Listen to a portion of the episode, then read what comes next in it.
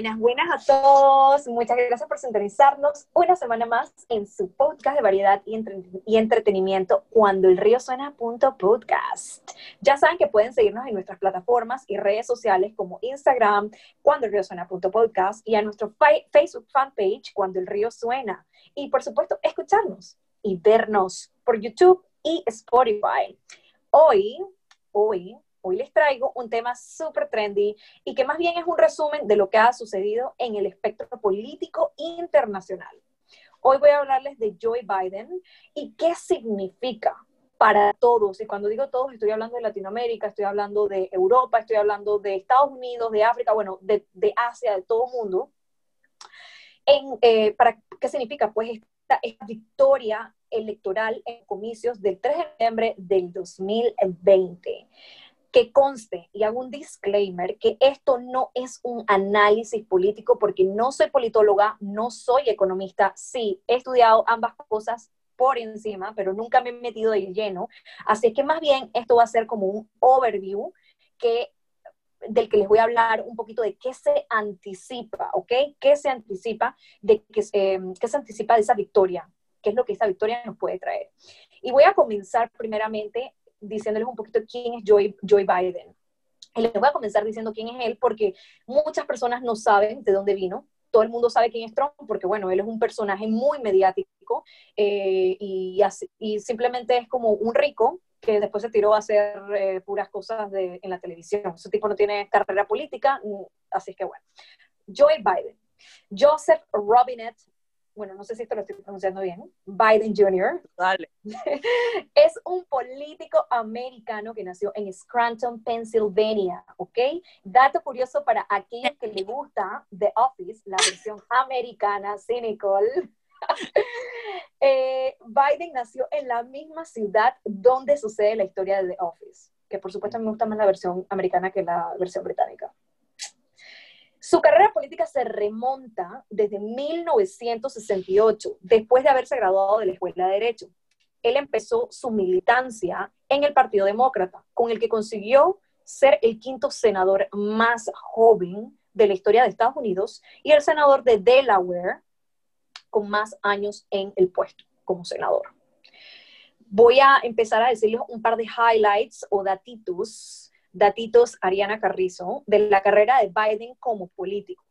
Y voy a comenzar con que él abogó en su, en su tiempo por limitar la posesión y uso de armas estratégicas. Y esto fue con respecto a la Unión Soviética. O sea, estamos hablando de por allá los, los 60. ¿Ok?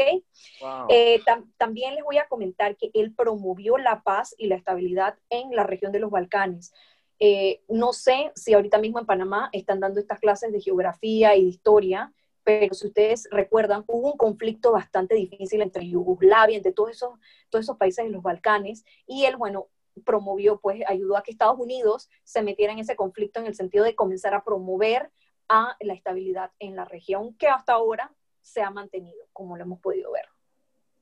Promovió también la extensión de la OTAN para incluir naciones del antiguo bloque soviético y oponerse a la Primera Guerra del Golfo hizo también un llamado a Estados Unidos, a que Estados Unidos accionara un plan para poner el fin al genocidio de Darfur.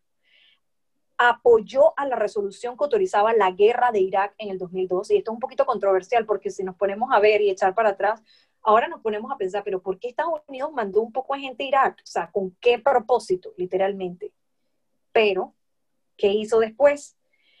Se pronunció contra la guerra de Irak oponiéndose al aumento de tropas en el 2007. ¿ok? So, en el primer periodo de Bush lo apoyó, en el segundo periodo dijo, esto no es, ya, esto no, esto no tiene sentido.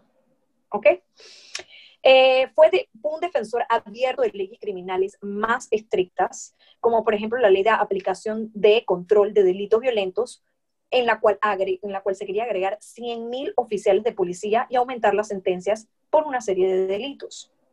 También apoyó el paso de la ley de, ah, sorry, disculpen, apoyó el paso de la ley de desgrabación fiscal del 2010, que resolvió el estancamiento fiscal, la ley de control presupuestaria del 2011, que resolvió la crisis de techo de deuda, y la ley de alivio del contribuyente estadounidense en el 2012. Todo esto, todo esto fue en el periodo de Obama, y como ustedes se podrán recordar, que eso yo creo que es algo que mm, la gente no, no, no, no, match, no matchsea correctamente. Obama en su primer periodo agarró a un Estados Unidos destruido por una crisis financiera que hubo. En el segundo periodo comenzó el periodo de recuperación y ese periodo de recuperación le dio el, el ímpetu que después Donald Trump recogió y comenzó a hacer cosas. Eh, y bueno, esos eran los highlights que quería comentarles. No sé si alguien tiene alguna opinión con respecto a alguno de estos highlights.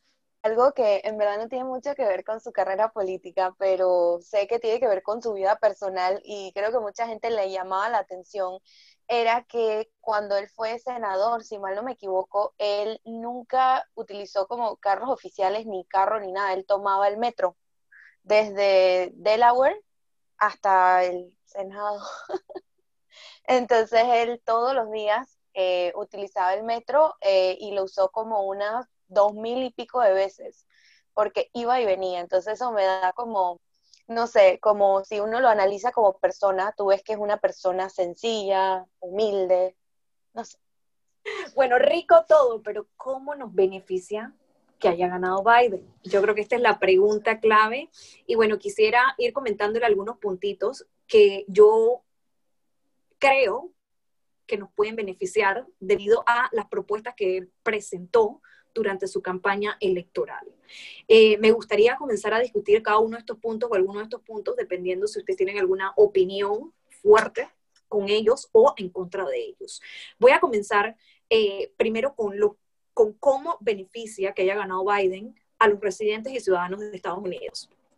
Primeramente, él durante su campaña dijo que, bueno, que quería, no iba a incrementar los impuestos de la clase media, que en realidad lo que quería era incrementar en... Em, que quería incrementar simplemente los impuestos de la gente que ganara más de 400 mil dólares al año. También quería que las empresas estadounidenses que están localizadas fuera de Estados Unidos se les comenzara a aplicar un impuesto mínimo actualmente no se, les, no se les aplica un impuesto mínimo y esto con el propósito de evitar los paraísos fiscales. Entonces, yo creo que en este punto, este punto es bastante curiosito porque, por ejemplo, en el caso de Panamá, todo el mundo siempre considera a Panamá como un paraíso fiscal. Yo creo que haciendo, poniendo este tipo de reglas para la no evasión de impuestos, en alguna medida nos puede ayudar a nosotros para salir también de esa lista gris. Ahora, yo también opino que Estados Unidos siempre, siempre está, eh, nunca está en las, en las, listas grises de paraísos fiscales, pero ellos tienen un paraíso fiscal, que para mí es Delaware, por ejemplo. No sé qué opinan ustedes. Yo solamente quería, o sea, no sé si es tanto con los Estados Unidos, pero quería como aportar algo a la parte de Panamá. Eh, lo que pasa es que en Panamá es un país extraterritorial. O sea, que el hecho de que ellos no le cobren impuestos eh, a por decirte a ciertas compañías multinacionales que están en Panamá es porque en Panamá se cobra dependiendo si tú produces ahí. Entonces, en teoría, esas multinacionales, cuando no se les cobran impuestos, por ejemplo, a los trabajadores que vienen de afuera, o sea, eso depende. Eh, es si, es si no va a tener efecto ahí en Panamá, pero por ejemplo, eso es en ciertos, en ciertos puestos, digamos, como de, de, así como managerial, pues, o sea, si tú estás en un puesto de contabilidad, por ejemplo, a ti sí te van, o sea, o sea, se supone que un extranjero no debería estar en esos puestos. yo siento que como que las empresas se aprovechan de las reglas y tuercen un poco, pero realmente no es que no se le va a cobrar impuesto a todo el mundo, es que se supone que la gente esa que viene de afuera, que no se le va a cobrar impuesto, es porque tienen que estar en puestos altos y que supuestamente no van a surtir efecto en Panamá, sino que todos sus efectos son hacia afuera. Entonces, o sea, es distinto que la gente lo, lo utilice para hacer cositas como, ¿sabes? Sí, Pero, para retorcer ahí la ley y agarrarse ese beneficio. Exacto. Quería como aportar eso como para que no se entienda que es que Panamá deja que hagan lo que sea. Exacto, perfecto Nicole, me encantó, muy bueno. Ahí ese punto de vista legal altino.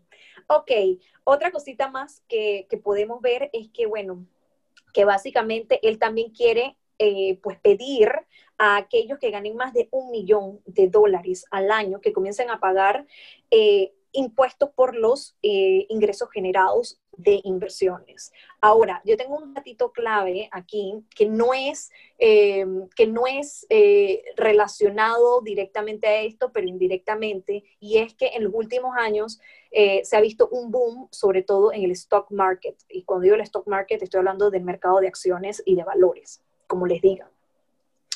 Y mucha gente se ha visto beneficiada porque mucha gente ha podido comprar y ha hecho short, eh, se ha ido en corto y ha vendido y se han beneficiado mucha gente, también en larga se han, se han beneficiado mucha gente. Y los impuestos, los el corporate tax en Estados Unidos ha sido muy bajo con respecto a la cantidad de dinero que se ha amasado por, em, con las acciones en los últimos años. Entonces, eso eh, también es como, como algo que están tratando de, eh, ¿saben? Como poner una regulación, porque el Estado no, o sea, eh, no, no, están, no están recogiendo los verdaderos impuestos y la gente, eh, mucha gente rica se está haciendo aún más rica y no, no pagan los impuestos totalmente.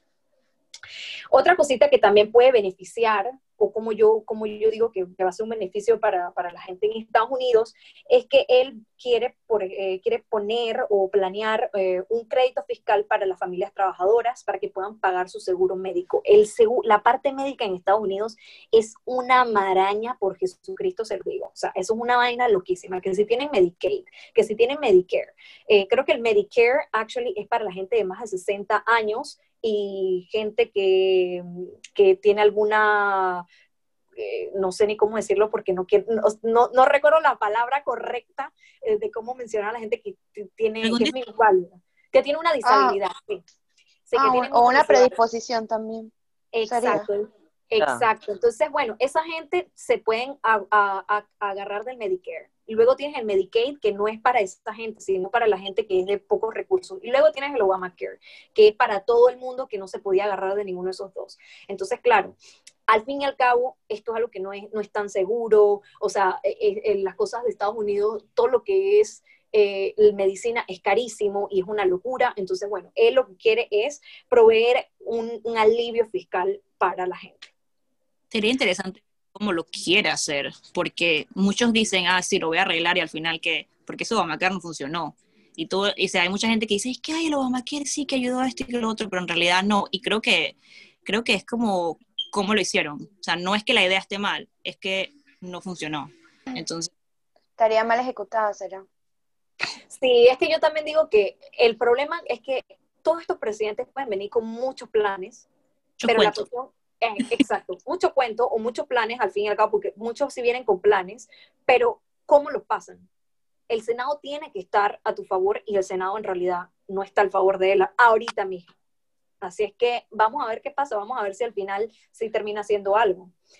Entonces, otra cosita más que, eh, que, quería hablarles aquí es de crear un presupuesto para revitalizar, disculpen, revitalizar áreas, construir casas que sean más asequibles y también ayudar a quienes van a comprar su primera casa. Entonces quiere poner como un nuevo budget solamente para esas cosas. Quiere incentivar el desarrollo de la energía limpia en Estados Unidos como desarrollando planes regionales de resiliencia contra el cambio climático en asociación con universidades y laboratorios locales y creando una transición de empleo para los trabajadores que han dedicado su vida completa a todo lo que son industrias como el petróleo, gas y carbón.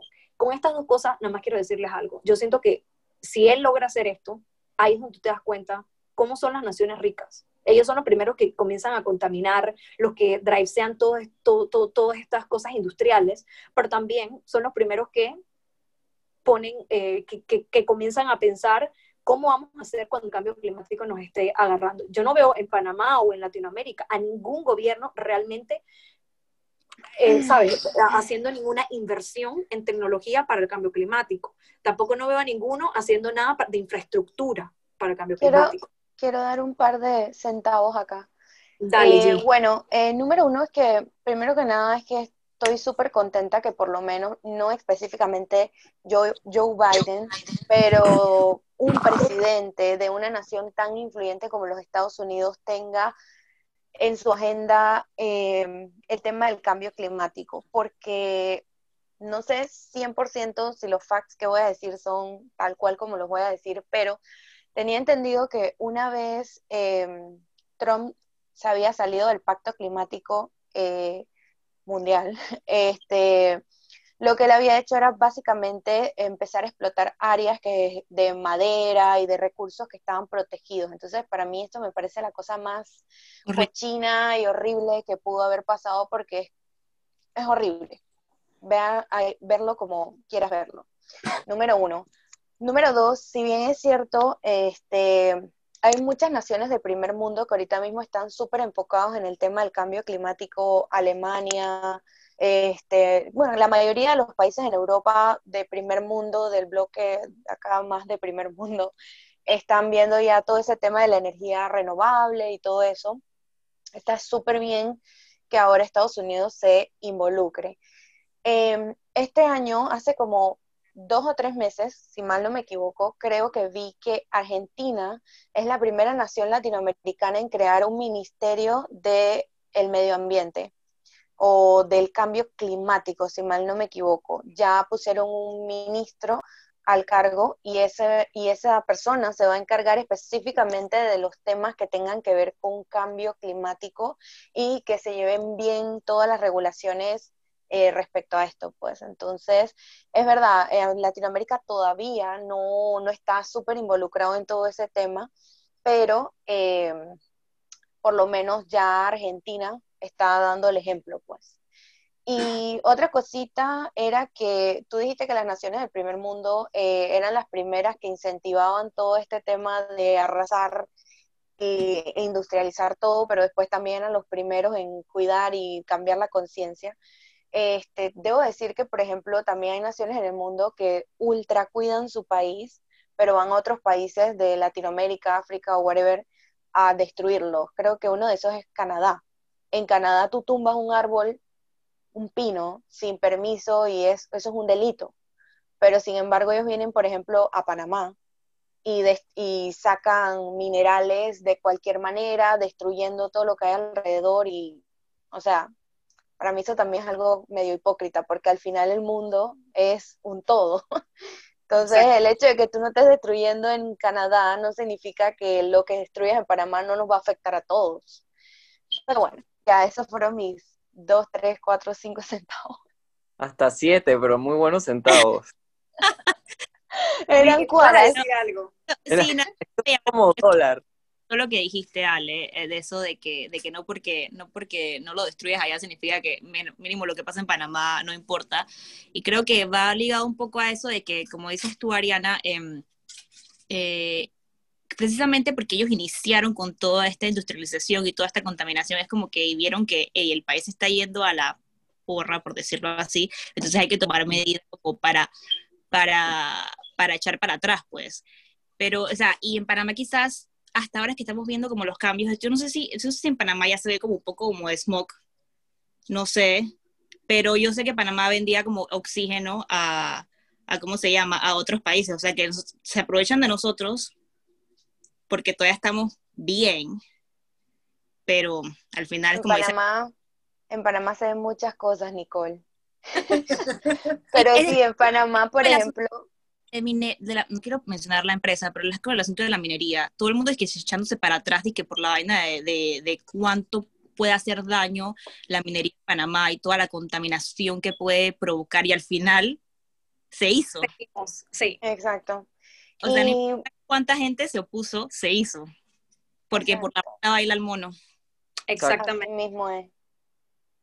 Pero bueno, yo creo que nosotros vamos a, vamos a tirar un episodio específico de cambio climático porque este, este, es la, este es el tema número uno que queríamos tener, aparte del COVID, eh, con nosotros porque tenemos un límite de tiempo, señores, un límite de tiempo y las futuras generaciones no van a ver el mundo como lo estamos viendo nosotros, ¿ok?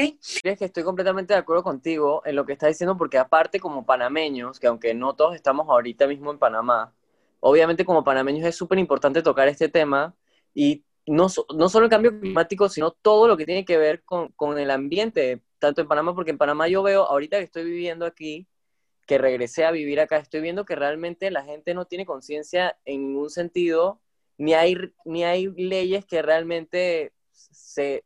O sea, yo creo que hay leyes, ustedes sabrán más que yo de eso, no lo sé, pero realmente nadie está regulando eso, ni a nadie le importa, o sea, aquí ni reciclamos en las casas, o sea, estamos pésimos, entonces es súper importante que toquemos esos temas. Estoy de acuerdo contigo. Bueno, voy a, voy a continuar porque quiero ahora hablarles de los beneficios de tener a Biden en el poder para Latinoamérica y para los ciudadanos de todas partes del mundo. Y voy a comenzar con que para la política, o sea, una de las cosas que él quería hacer o que quiere hacer, y vamos a ver si puede, porque como digo, muchas de las cosas él tiene que pasarlas por Congreso y luego necesita el approval del Senado. El Congreso es democrático, pero el Senado no es democrático. Así es que la primera cosa es parar la política de separación de hijos y padres en la frontera de Estados Unidos con México. Recuerdo en el segundo debate que hubo entre Trump y Biden, casualmente esto fue uno de los tópicos que se trajo a la palestra. Y no, no por Biden, fue la misma eh, persona, el host, que dijo, bueno, eh, Mr. Trump, eh, Mr. President, por, o sea, ¿cómo es posible que usted ha separado, creo que eran 300 y pico de familias que habían separado a los niños, ahora los niños no encuentran a los papás, los papás los regresaron para su país. Y él lo que quiere hacer es dejar esa política, a, dejar esa, esa medida a un lado, o sea, que cuando lleguen los inmigrantes, no separarlos, de mantenerlos juntos, si llevan un niño, hacer el proceso, mira, no, no te podemos conceder el, el, asilo o el refugio, así que te tienes que regresar o mira, te lo podemos conceder. Y llegan juntos. Realmente, realmente es que eso me parece un crimen, que tú separes a los padres, a los hijos de los padres. No importa qué es lo que tú estés haciendo, qué prueba tú estés llevando a cabo, o qué procedimiento burocrático tengas que hacer. O sea, no le veo ningún sentido a que separen a los padres de los hijos. Eh, me parece horrible, me parece un crimen, me parece muy traumático para esos niños, pero bueno. Otra cosa que también vi, que en verdad yo no sé si eso es algo específicamente de la administración de Trump. No quiero tampoco desacreditarlo mucho a él porque puede ser que no conozco, pero también vi porque eh, en algunos noticieros mexicanos estaban hablando de que se cometían muchos crímenes, como que incluso estaban como esterilizando a las mujeres en los puntos Yo como que lo vi, sí. entonces lo hacían sin su consentimiento. Y eso también me parece como, o sea, estás vulnerando la libertad de la gente. Sí, o sea, si yo pienso que tú, ok, pero si yo no te doy consentimiento, ¿por qué tú tienes que ir en contra? O sea, Exacto, pienso que tú como adulto pensante, no importa si eres del primer mundo o si eres de Latinoamérica, o sea, tú no tienes derecho a decidir sobre el cuerpo de una persona. O eso me parece súper mal. Eh, otra cosa que sí creo que escuché dentro de las propuestas de Biden, no sé si lo tocarás más adelante, pero me parece una buena política para evitar todo este tema de la migración, de latinoamericanos hacia allá, ajá, era que él quería como meter más mano en la región, más cooperación entre, entre los estados, cuestión de que, o sea, si tu país está bien, ¿para qué vas a emigrar? Exacto. Eh, casualmente, nada más para seguir ahí mismito donde estás diciendo, él quiere, o sea, quiere proponer, y claro, todo esto, todo, todo, todo lo que estoy diciendo es cosas que él quiere hacer, pero hay que pasar por el Senado y él quiere proponer un paquete de asistencia de, eh, de cuatro años y cuatro billones de dólares para la región que va a ser con ayuda vinculada a los gobiernos de la región para que reduzcan todo lo que es la violencia, las pandillas, eh, la violencia de género, eh, mejoras de los sistemas legales educativos, implementación de medidas anticorrupción, entre otras cosas. ¿Para qué? Para evitar esa inmigración ilegal. Bueno, y otros dos puntos que estoy muy segura de que mucha gente que nos, que nos va a estar viendo les va, les va a parecer interesantes son que que quieren reformar el sistema de migración de Estados Unidos, específicamente el programa de visas temporales, y aumentar el número de visas para inmigrantes permanentes basadas en el trabajo, en función de las condiciones macroeconómicas. Esto es sumamente importante, esto es súper beneficioso. Por ejemplo, para mí, para mí eso sería beneficioso al 100%. ¿Por qué? Porque eso abriría eh, el, sistema para, eh, el sistema de visas en Estados Unidos, sobre todo si eres una persona que eres skilled, que tienes habilidades, que eres una persona con un máster, que tienes, eh, que ya has trabajado en no sé cuántas empresas, o sea, que tienes mucho que aportar, igualmente es muy difícil poder ir a Estados Unidos y conseguir una visa o que las empresas te contraten. ¿Por qué? Porque todas las, todas las empresas tienen un cupo en general que se reparten, qué sé yo, 14 mil cupos para 14 mil inmigrantes, skill inmigrantes que entren a Estados Unidos y entre, entre todas las empresas se los tienen que pelear. Entonces, abriendo esto, aumentando esto, puede que la inmigración en Estados Unidos sea aún mucho más rica que, ¿Por qué digo que es bueno? Porque últimamente he visto mucho en Reddit, mucha gente haciendo preguntas de cómo salirse de Panamá, cómo irse a Europa, cómo irse a Estados Unidos, cómo irse a Canadá. Sí, va a haber una fuga literalmente de conocimiento de Panamá, sobre todo después de esta crisis, pero no por la crisis, sino por la mala gestión de todos de todos, absolutamente todos los gobiernos que han estado antes de este gobierno, incluso, incluso incluido este gobierno.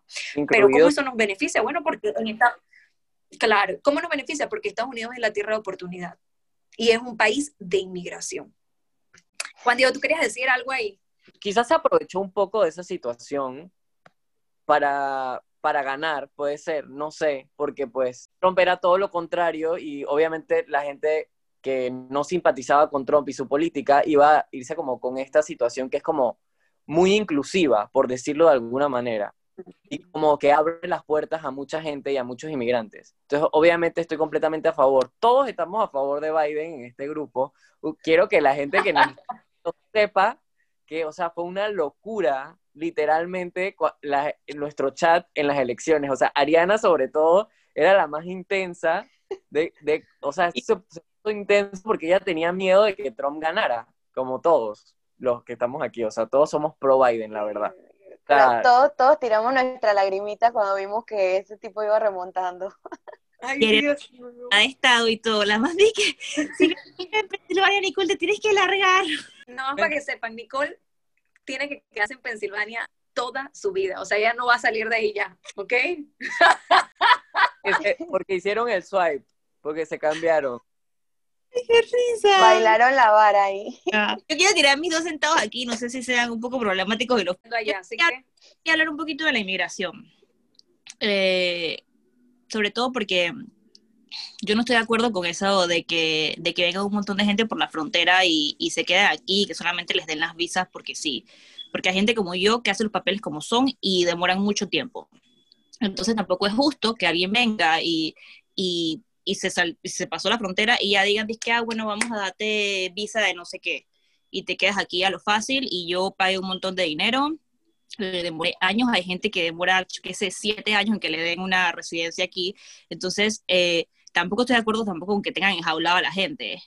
Eh, tampoco me parece lógico, por eso me parece muy interesante lo que dijiste, que, que, que, que va a implementar eh, nuevas medidas migratorias. Eso me parece súper interesante y me agrada y que, y que haya otras maneras de que venga gente, pero gente, o sea, que, que sea, que ayude a prosperar al país. Tampoco es como que vamos para atrás como el cangrejo. Eh, y bueno, pues eso básicamente es lo que quería decir. Como que tiene que haber una inmigración, pero controlada. Tampoco, tampoco, le voy a dar la visa a todo el mundo, pero tampoco se le voy a cerrar las puertas a todo el mundo. Porque hay, yo quiero medio tratar de sacarte de tu camisa once varas porque dijiste que llegan a lo fácil y yo siempre me voy a la parte humanista, en verdad tienes que ver que esa gente pasa demasiado suplicio para llegar a esa frontera. Recuerda que la mayoría de las personas que van para allá no todas son de México, o sea, no todos tienen que atravesar México nada más. Yo estoy clarita. Eh, sí, exacto. Eso por si acaso, por si acaso hay alguien que está malentendiendo que es a lo fácil puede ser que el trámite, una vez que llegan, sea más fácil. Pero eh, sí, yo estoy súper de acuerdo de que no es buena ningún tipo de, inmigración así sin, sin estructura. O sea, yo pienso que si ellos buscan ciertas medidas para mitigar eh, que la inmigración sea de forma ordenada y darles ciertos cupos a este tipo de personas que van para inmigración, porque ese tipo de inmigración es más como humanitaria, y abrirle muchos más cupos a la gente que en realidad va para aportar al país. O sea, está súper bien, en verdad. Porque para mí, cualquier persona que venga de Panamá, no importa de qué nación sea, si sea del Congo o sea de Estados Unidos, no importa, no importa dónde vengas, si tú vienes a aportar, si tú vienes a trabajar de forma eh, noble y pagas tus impuestos y haces todas tus cosas a lo bien, a mí no me importa. Entonces esa es la parte, pues, que... Necesitas extranjeros, se necesitas extranjeros en todos lados. Eso Exacto. pero tiene que estar controlado y no puede ser... Yo, correcto. yo también opino que es verdad que la inmigración tiene que ser estructurada, totalmente. Y porque no es estructurada es donde han venido algunos problemas, un poquito de, de escosor por parte de gente. Y estoy de acuerdo que alguna gente en Escosur, esa es la verdad. Así que bueno, yo estoy contenta con esa, con esa noticia, espero que sí se llegue a dar por el amor a Jesús. Eh, y yo creo que en este, en este sentido, me parece que Estados Unidos está tratando de emular a Canadá bastante. Voy a terminar un poquito este tema diciéndoles algunas cosas que a mí me parece que son beneficiosas para todos, incluyendo todo mundo, hasta China, básicamente. Y voy a comenzar con que Estados Unidos quiere asegurarse, o eh, Biden quiere que Estados Unidos se asegure de que su economía sea 100% energía limpia y alcance las 0% de emisiones de CO2 para antes del 2050. Mediante, ya dije, todo esto de energía limpia, investigaciones, innovación, tecnología y liderar todo lo que es los esfuerzos contra el cambio climático, regresando al acuerdo que tú habías dicho, G, al acuerdo de París que Trump eh, canceló él va a regresar, él quiere regresar el primer día que ocupa la Oval Office. Eso, me encanta. Eso me encanta porque obviamente como es una de las naciones más industrializadas del mundo, yo creo que si ellos bajan sus emisiones de CO2, obviamente va a ser un gran, o sea, se va, es como si China lo hiciera también, o sea, se va a balancear muchísimo. Entonces, eh, me encanta, me encanta todo lo que tenga que ver con cambio climático. Aparte que, en verdad, California ya no aguanta más. O sea, esos incendios, es que el mundo ya no aguanta más, en verdad, en general. O sea, yo creo que la gente no ha realizado en Panamá que lo que está sucediendo con estos huracanes súper fuertes, eh, con todas estas cosas que están sucediendo, todo eso es cambio climático, señores, y va a ser cada año peor y peor y peor y peor hasta que no vamos a poder aguantar. O sea, hay que cortarlo de raíz. Sí, entonces el tema aquí es que no solamente es que el el clima está cambiando, sino que también nosotros no estamos tomando ninguna medida para mitigar. O sea, si tú sabes que el clima está cambiando y vas, sigues cortando árboles, va a haber deslizamiento de tierra, la gente se va a morir. Si empieza a construir sin ningún plan de urbano, se van a caer las casas. O sea, por Dios. Pero bueno. En ese sentido tienes mucha razón, tienes mucha razón. Y en realidad, ahí sí Trump estaba, pero Tal, es que él decía que no existía, Nicole. Ya, exactamente. No, sí, ya eso ah. para mí, ¿verdad? No es que yo quiero darle palo a Trump, porque tampoco quiero que la gente que tiene simpatía con él, en verdad, nos caiga. Pero de verdad, a mí, eso para mí, el hecho de que una persona diga que no existe la COVID-19, que no existe el cambio climático, que no existen problemas que claramente existen, raya para mí personalmente raya en la ignorancia. yo, no, siento que todo lo que él diga, este, o sea, yo no siento que él está mal completamente, simplemente que es demasiado extremista y que tiene opiniones ignorantes. Eso. puede ser que el man es demasiado, puede ser que el man es demasiado, ¿cómo es que se dice? Eh, sentimental, o sea que por ejemplo si en el momento él está cabreado y él sale, lo que le sale de la boca lo dice, no tiene filtro, está bien, pero chuzo, yo creo que gracias a Dios que ese payaso se fue. Juan Diego, ¿qué es lo que tú tienes que decir? Yo también tengo que decir lo mismo, que no Trump, porque yo no quiero tener nada que ver con la gente que apoya a Trump. Es como una vaina que yo les mandé a ustedes, que, que creo que se las mandé por Instagram, que era una tipa diciendo, es que, ¿cómo yo voy a ser amiga o amiga de un, de un simpatizante de Trump? O sea, ¿qué tengo yo que hablar con esa persona? Con una persona que odia a las demás personas, que no les importa la igualdad ni ni no les importa las minorías, no les importa a nadie. Para empezar, todos aquí somos o parte de una minoría o conocemos gente que, es parte de una minoría. Para empezar, somos latinos todos, así que en Estados Unidos somos una minoría de por sí. Entonces, no, puede, no puede ser latino y apoyar a Trump. O sea, en los Estados Unidos, yo no sé quién dijo que los latinos son una minoría bucos latinos, o sea, los latinos pero sí son, sí son. para mí somos una, una fuerza to reckon with, o sea, ¿sabes? Gente, y por eso vamos para allá. Exacto, vamos para allá, porque para mí no es que los Estados Unidos tienen que estar liderados por los latinos ni nada por el estilo, pero, o sea, también tenemos que nosotros ¿sabes? Y todas las minorías, es que no, las minorías para mí es, un, es como un estado mental, todos somos humanos, punto y final. No existen las minorías. Entiendo tu punto de vista. Pero, sí, obviamente en el electorado y eso me imagino, obviamente, si eso los números cuentan, pero... Y me gusta lo que dices, Alejandra, porque pensando de esa manera, no lo ves como, no nos vemos como una minoría, sino que nos vemos no hay que, como dicen, no hay que ver el vaso medio vacío, sino hay que verlo medio lleno. Es algo más o menos que tú estás diciendo, o sea, que nos digan minoría que eso nos empodere y no lo contrario. Entonces, seremos una minoría, pero vamos, o sea, vamos a ir, o sea, el mundo está cambiando, el mundo está avanzando, y yo sí creo que Biden es mejor elección que Trump, definitivamente, porque nunca algo que venga del odio, que, que era el discurso eh, principal de Trump, puede ser algo bueno para el mundo. No puede ser. Juan Diego, ¿cómo tienes esa puede, llena de razón? Pero puede ser que el Me copié de Nicola ahí. Se está basando en esa estrategia de que divide y vencerás.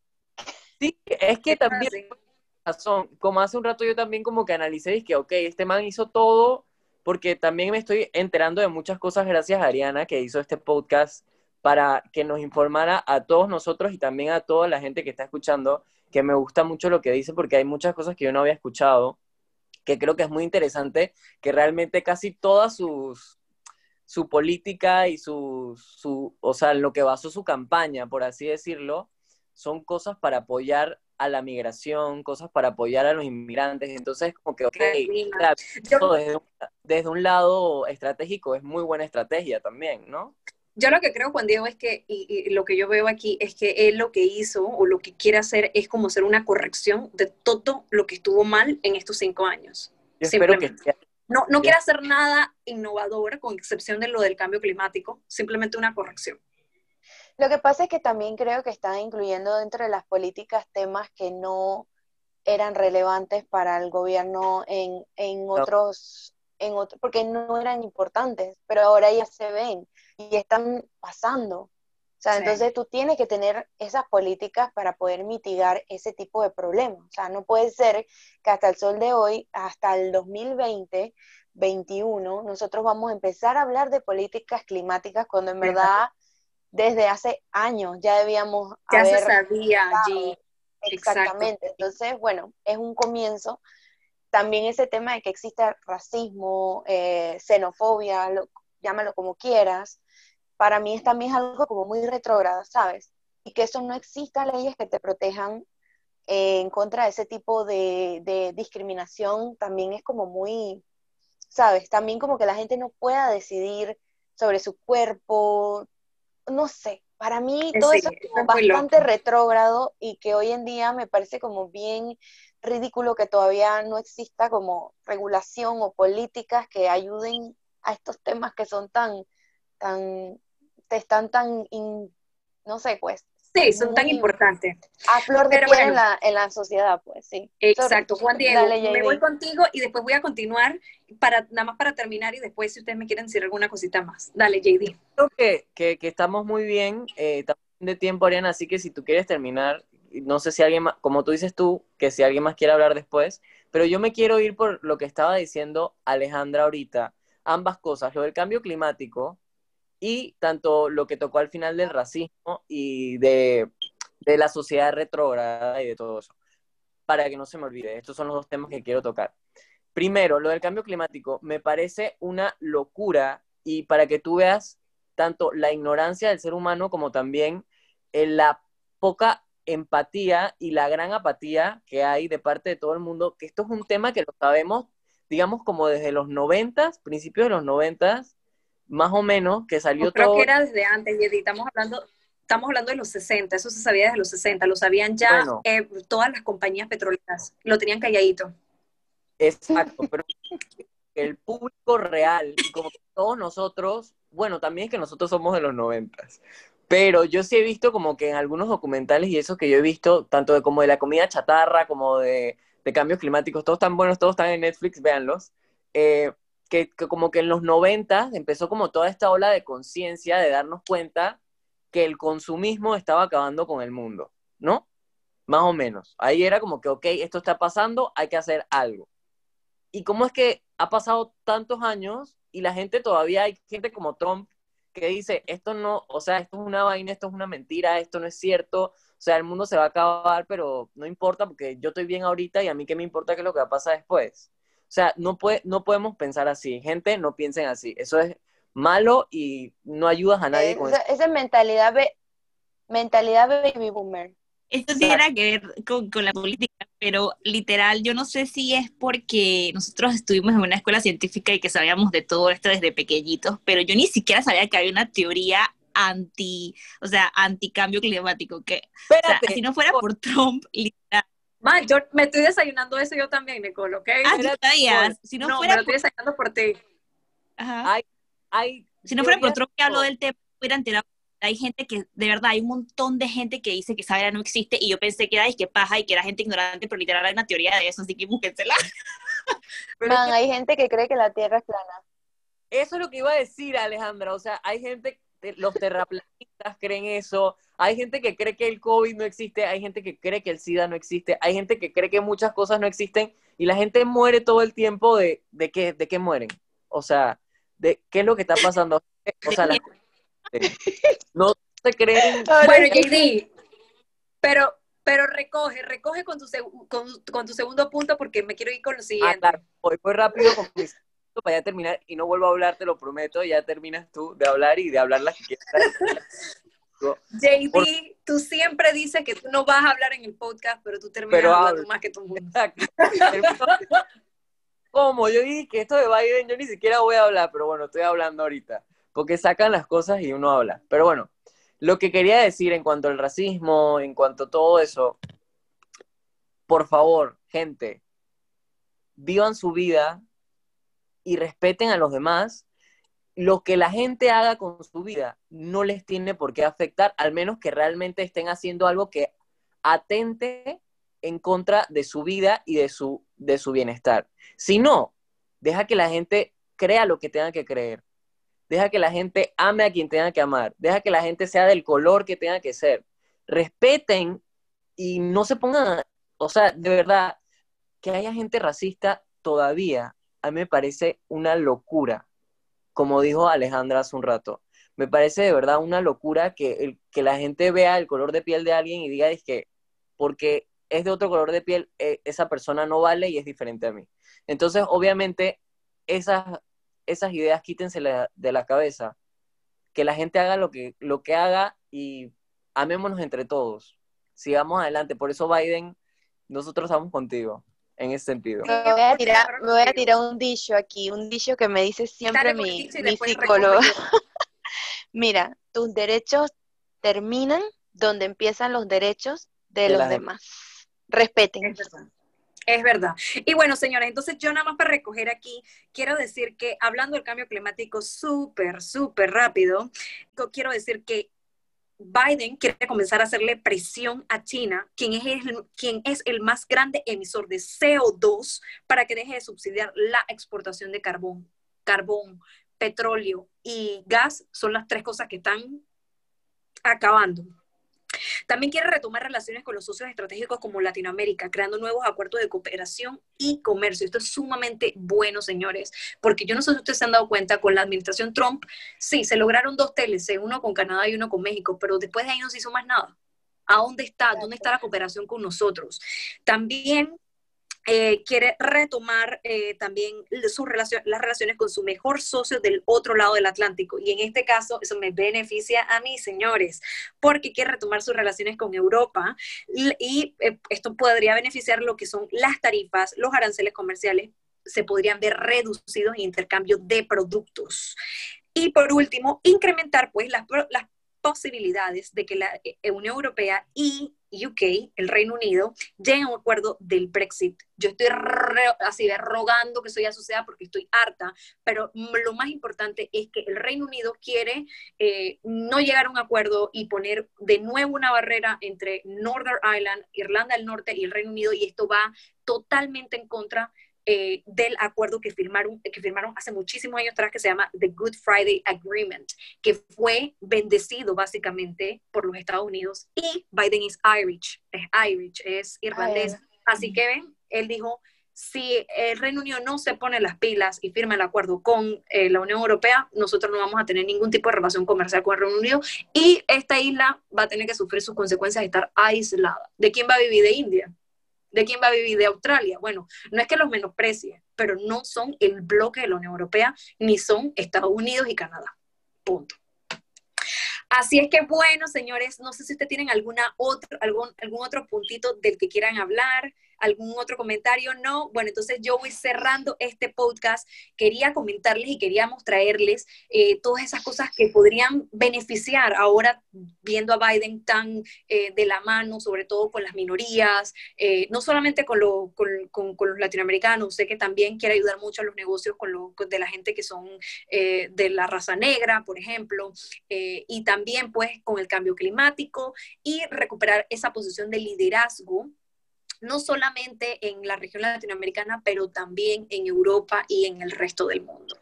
Y como el río suena y piedras trae, definitivamente, teníamos este podcast, eh, teníamos que hacer este podcast. Así es que bueno, esperamos que les haya gustado, que les haya servido. Esto es un podcast más como de, conocimiento, de que, que, les sirva para que sigan investigando, sobre todo con esa teoría que dijo Nicole, de que en realidad hay gente y hay una teoría de que, de que el cambio climático no existe. Definitivamente después de este podcast yo voy a tener que ir a checarla. Así que bueno, un besito, los queremos mucho. Bye. Bye.